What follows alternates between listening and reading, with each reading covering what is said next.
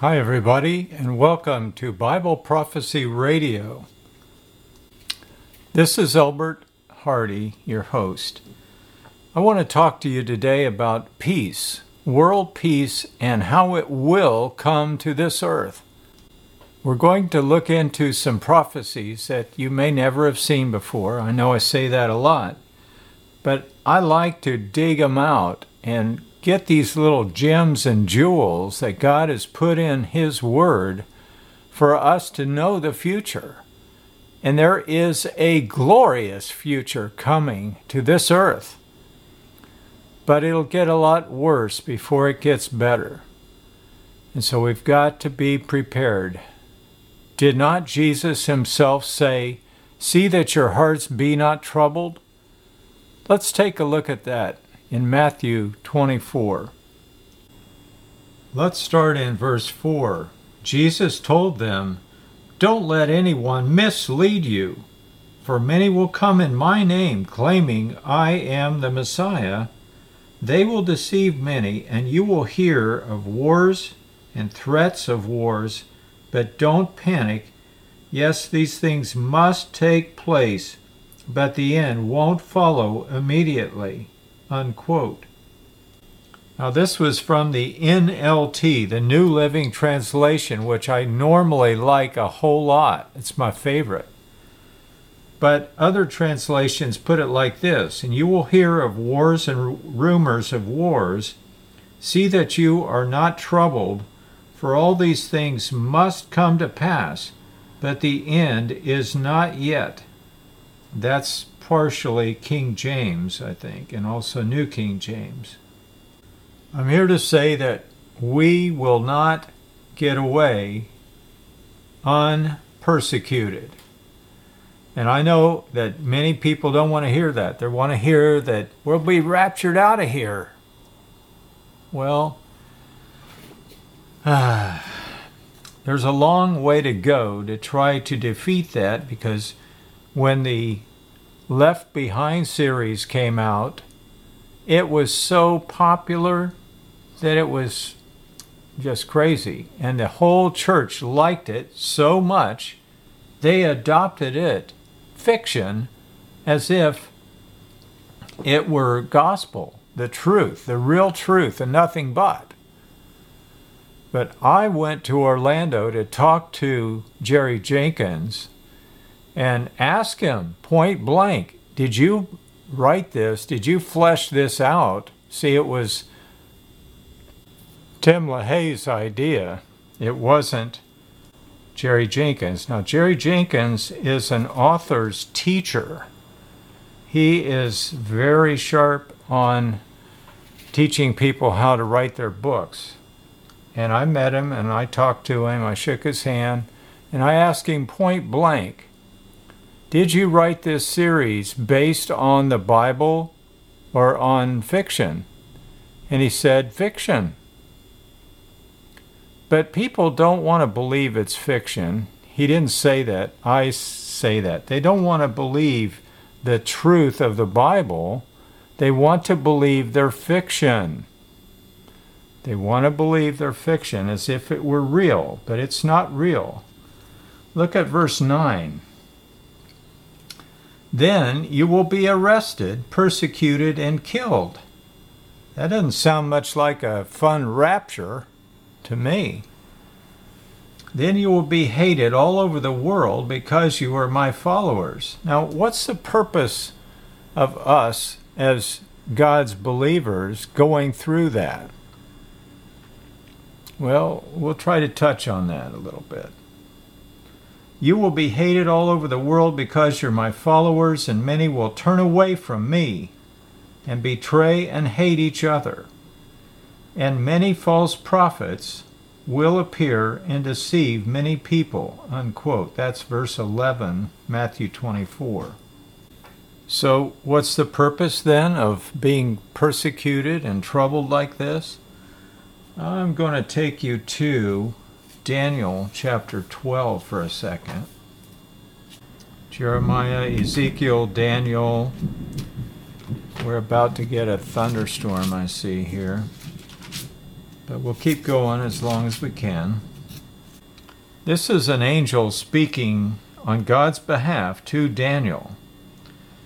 Verse 9 says in Daniel 12, But he said, Go now, Daniel, for what I have said is kept secret and sealed until the time of the end.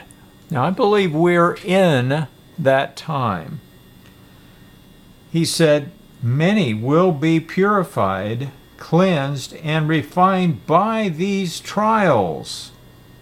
Whoa. But the wicked will continue in their wickedness, and none of them will understand. Only those who are wise will know what it means. Dropping down to verse 12, and blessed are those who wait and remain till the end of the 1335 days. But as for you, Daniel, go your way to the end, and you will rest, and then at the end of the days you will rise to receive your inheritance, the one set aside for you. Unquote. Do we really think we know the way to peace? Do you? Could you tell someone if they ask you that? What's the way to peace? What would you tell them?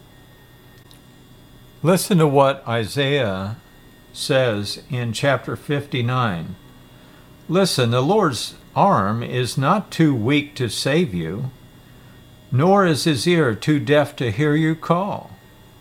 But your sins have cut you off from God. Because of your sins, he's turned away and will not listen anymore.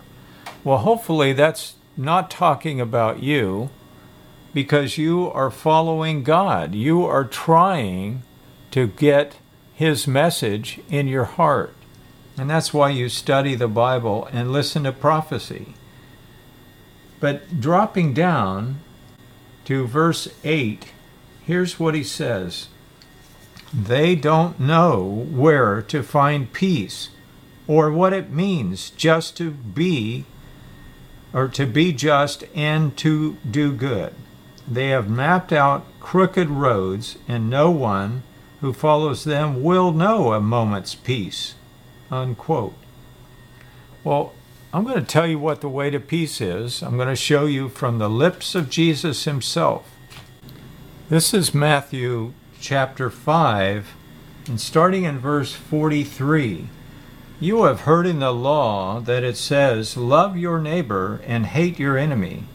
But I say to you, Love your enemies, pray for those who persecute you. In that way you will be acting as true children of your Father in heaven. For he gives his sunlight to both the evil and the good and he sends rain on the just and the unjust alike. If you love only those who love you, what reward is there for that? Even corrupt tax collectors do that much. If you are kind only to your friends, how are you different from anyone else? Even pagans do that. But you are to be perfect, even as your Father in heaven is perfect. In chapter 7 of Matthew, in verse 12, we read these words, spoken by Jesus, of course Do to others whatever you would like them to do to you. This is the essence of all that is taught in the law and the prophets. Look, it's like this if we all did that, if we all were more concerned about our neighbor's best interests than we are getting what we want in particular, we would have peace. But it takes two. Takes both of us wanting the other's best interests. That's the way to peace. I want to read to you a quote from a booklet that I've got in my hand here. And this was put out by the United Church of God, and it's out of Cincinnati, Ohio. But I really like what they're saying here, and I want to quote it. So I'm just going to use little excerpts of it. I highly recommend you get a hold of them and see if you uh, approve of what they say. I like it pretty much. Human history is, at its core, the story of wars. We have historians and experts who study what led up to the wars, what weapons were developed and used, who was hurt most by them, and who was considered the winner of the war, and what was done to prepare for the next one. The spaces in between wars are often referred to as peace, but too often they are merely times of sorrow and recovery from the war that was just past, or fear and preparation for the war to come. Precious little peace can be found in human history. But the Bible reveals that the cause of violence goes all the way back to the rebellion of Lucifer, who became known as Satan. Now let's go to Isaiah 14 and read a few verses there because that's how we find out the origin of sin. Now, I believe personally that this is referring to none other than Lucifer. In verse 12, Isaiah 14, we read, How you are fallen from heaven, O shining star, son of the morning. You have been thrown down to the earth, you who destroyed the nations of the world.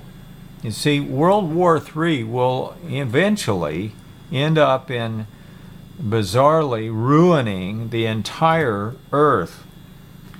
But we don't have to worry about that too much because we have a Savior, thank God.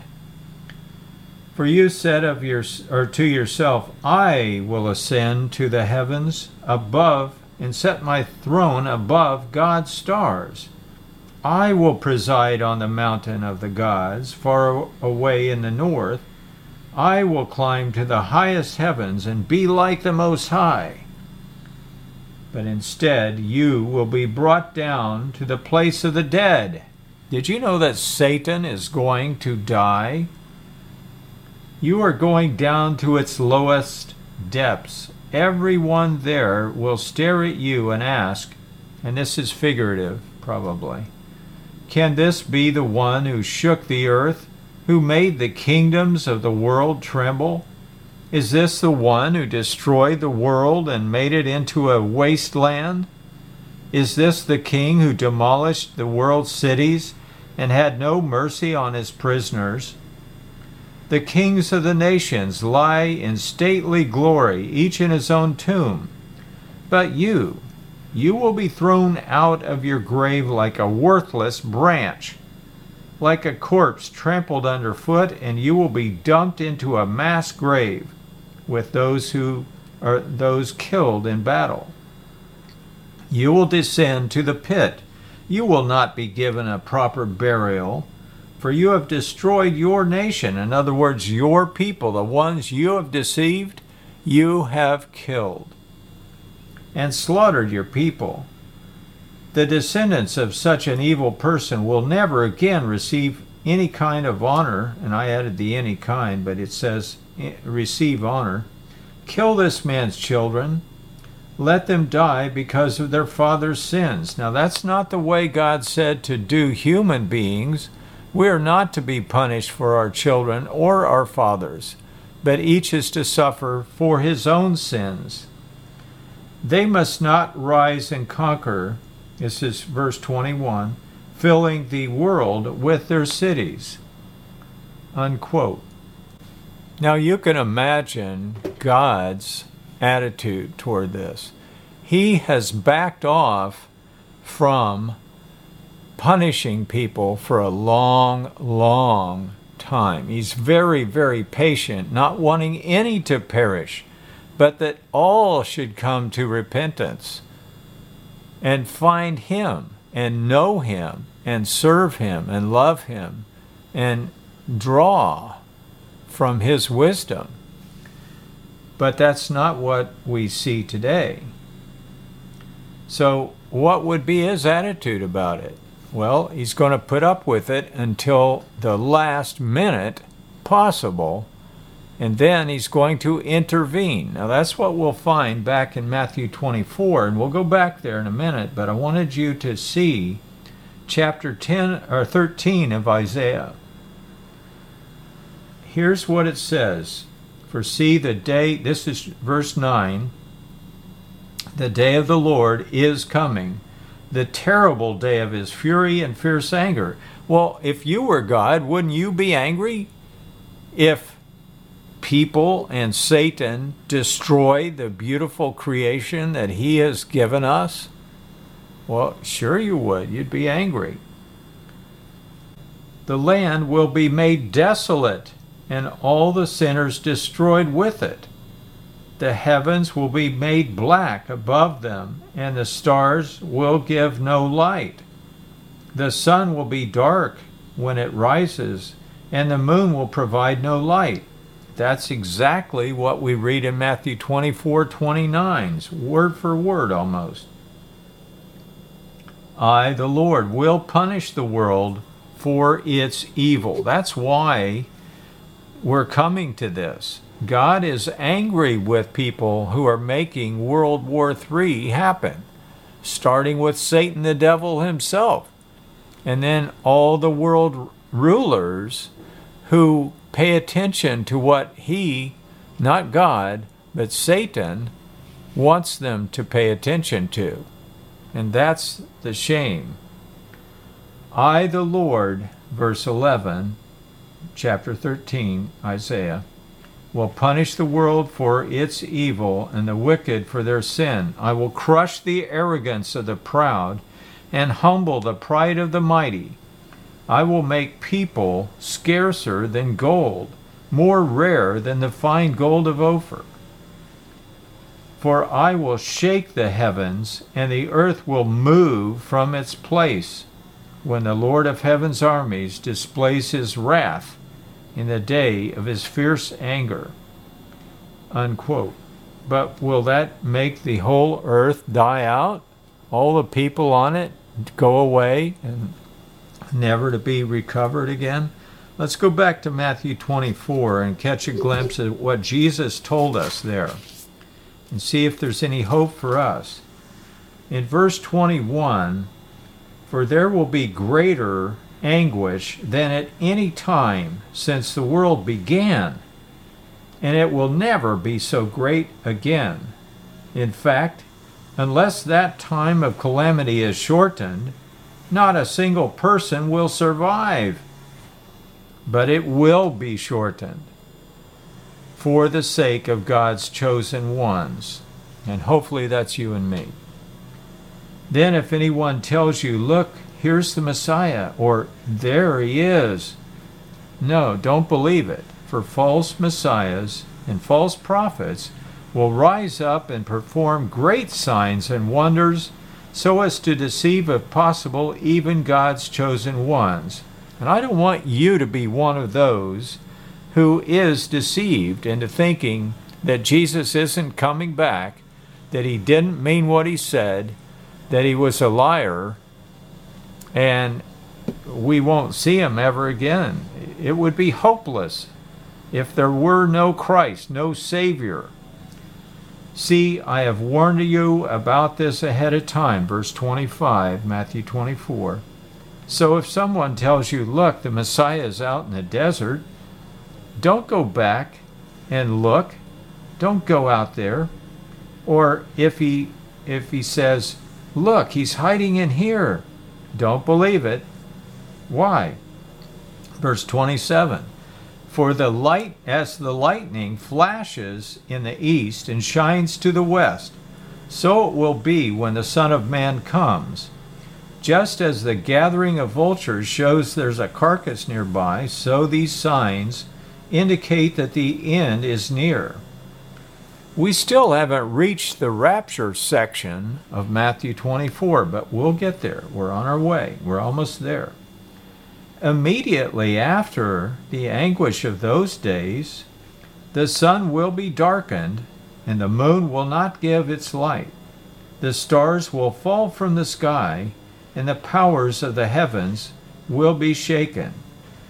Then, at last, You know, this is after the stars are not going to shine, they'll fall from the sky. We'll explain that in a minute. The sun will be darkened, the moon will give no light, and the powers of the heavens will be shaken. So, why would the sun grow dark? Why would it be black as night uh, or as midnight at noon? Why would the moon not give its light? Why will the stars fall from the sky? Well, the stars, you know, are suns just like ours. They cannot fall to the earth without us all melting away, turning into vapor.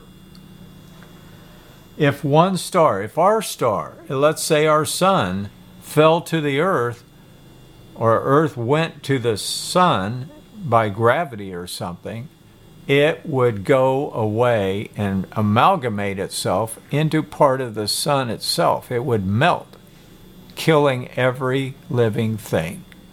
That's not what he's talking about here, in my opinion. But like I've said many times before, the satellites that we have look just like stars at night. If you get out into a place where there's no city lights, you can see them and they travel across the sky. Those can fall. Now, some of those are as big as a two story house, and I don't want one to fall on you, but hopefully that won't happen to you. But there are over 8,000 live uh, satellites out there today, and they're kept in orbit by engineers around the Earth in these substations that have huge arrays of these radio telescopes beaming signals to retro rockets, which make course adjustments on board and keep them aloft, to keep them from hitting one another and falling down to the earth. But when the sun grows dark and the moon will give no light, these stars will fall. Why? Because the smoke that's blocking the sun and the moon is going to keep the signals from getting to these uh, retro rockets. Now, where do I get that information? Chapter 9 and verse 2 gives us a clue of Revelation. Here's what it says The fifth angel, verse 1, blew his trumpet, and I saw a star that had fallen to the earth from the sky. I believe this is Satan. That's what it's referring to there, according to Ezekiel 32, verses 7 and 8, and Joel 2, verses 2, 10, 30, and 31. But anyway, he says, He was given Notice it doesn't say it, it's he was given the key to the shaft of the bottomless pit. When he opened it, smoke, this is the smoke I'm referring to that's going to darken the earth. Smoke poured out as though from a huge furnace, and the sunlight and the air turned dark from the smoke. Smoke comes from fire, folks, let's just face it. So, what's the fuel? What's on fire? 34, verse 9 of Isaiah says this The streams of Edom, which is in the Middle East, by the way, Saudi Arabia in that area, will be filled with burning pitch.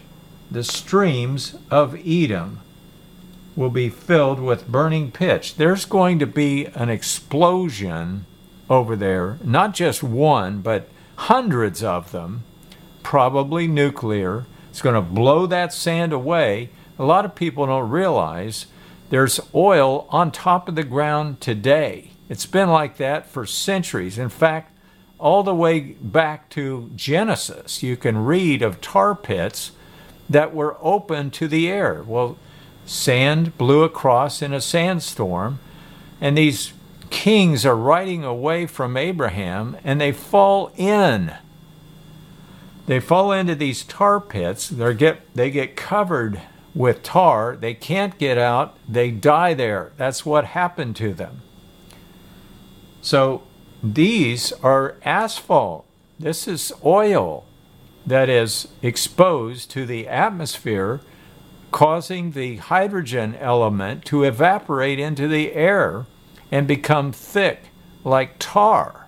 That's what these tar pits are all about. And it tells us right there in verse 9 that's in Edom. That's exactly where it says they are. The valley of, uh, I believe it's called Siddim, is where it is in Genesis. But anyway, that's going to catch on fire. This judgment on Edom, verse 10, will never end. The smoke of its burning will rise forever. The land will lie deserted from generation to generation, and no one will live there anymore. Unquote. So, what have we learned? We've learned that there's oil that is evaporated. It's hydrogen weapon, uh, uh, hydrogen weapon, hydrogen uh, molecules away. It's thick, and it will burn for centuries if it catches fire. We don't want it to be on fire. The smoke, if you've ever seen oil smoke, it burns so dark and black and it rises so high it will blot out the sun. It's what happened in the Gulf War over there. But thankfully, the henchmen of Saddam Hussein were defeated and they actually did put these well fires out. These were tiny little well fires, you know, maybe 16 inches across or something like that. Certainly not three and a half miles across. You can imagine what a hydrogen weapon will do. They say that the killing radius is up to 350 miles on some of these weapons, the hydrogen weapons, which, by the way, it takes an atomic blast just to make ignition on a hydrogen weapon. And so maybe some of those are going to explode over there, and that's why the earth will be blackened, and the sun will give no light, the moon won't either, and the stars will fall from heaven because that smoke blocks the path of what would have kept them up there through radio signals. That's the way I believe the science really works. And you can research that. You can go on YouTube and learn about it. It's all there if you just put it together and think about it a little bit. It's right out of the Bible. So that's Isaiah 34, verse 9 through 11, and Revelation 9 and verse 2, and Matthew 24, verse 29. Put those three together when you talk about prophecy, and you will know more about prophecy than almost anybody else. They're not talking about these things. And that's too bad. They they don't understand it, so why are they going to try to explain it? They haven't done their homework. But in verse 30 we start to see hope. And then at last the sign that the Son of Man is coming uh, will appear in the heavens, and there will be deep mourning among all the people of the earth, and they will see the Son of Man coming in the clouds of heaven with power and great glory. Now, is this a local event? Hardly. No. They will see Jesus coming. Why? Because the entire earth is now dark. And this bright light suddenly shows up, shows through the clouds. He dissipates the smoke, returns to planet Earth, sets up a kingdom which will never be destroyed, and he changes the earth into a beautiful paradise over the next thousand years. He will be here and rule over every government on the earth. All of them. They will be his. And he won't rule like we do, he will rule in love. Wow, that's quite a change, quite a difference. So, this is Albert Hardy for Bible Prophecy Radio. We have a lot to look forward to. Jesus Christ is real. He's not a liar. He is coming back. You can go to my website, itellwhy.com. You can read my eight books for free there. I have nothing for sale. There's not a single ad anywhere. But there's lots of videos and other things to do and see. So until next time, you can go to itellwhy.com. Thanks for tuning in today. I love you guys because you love Jesus and he is coming back as King of Kings and Lord of Lords.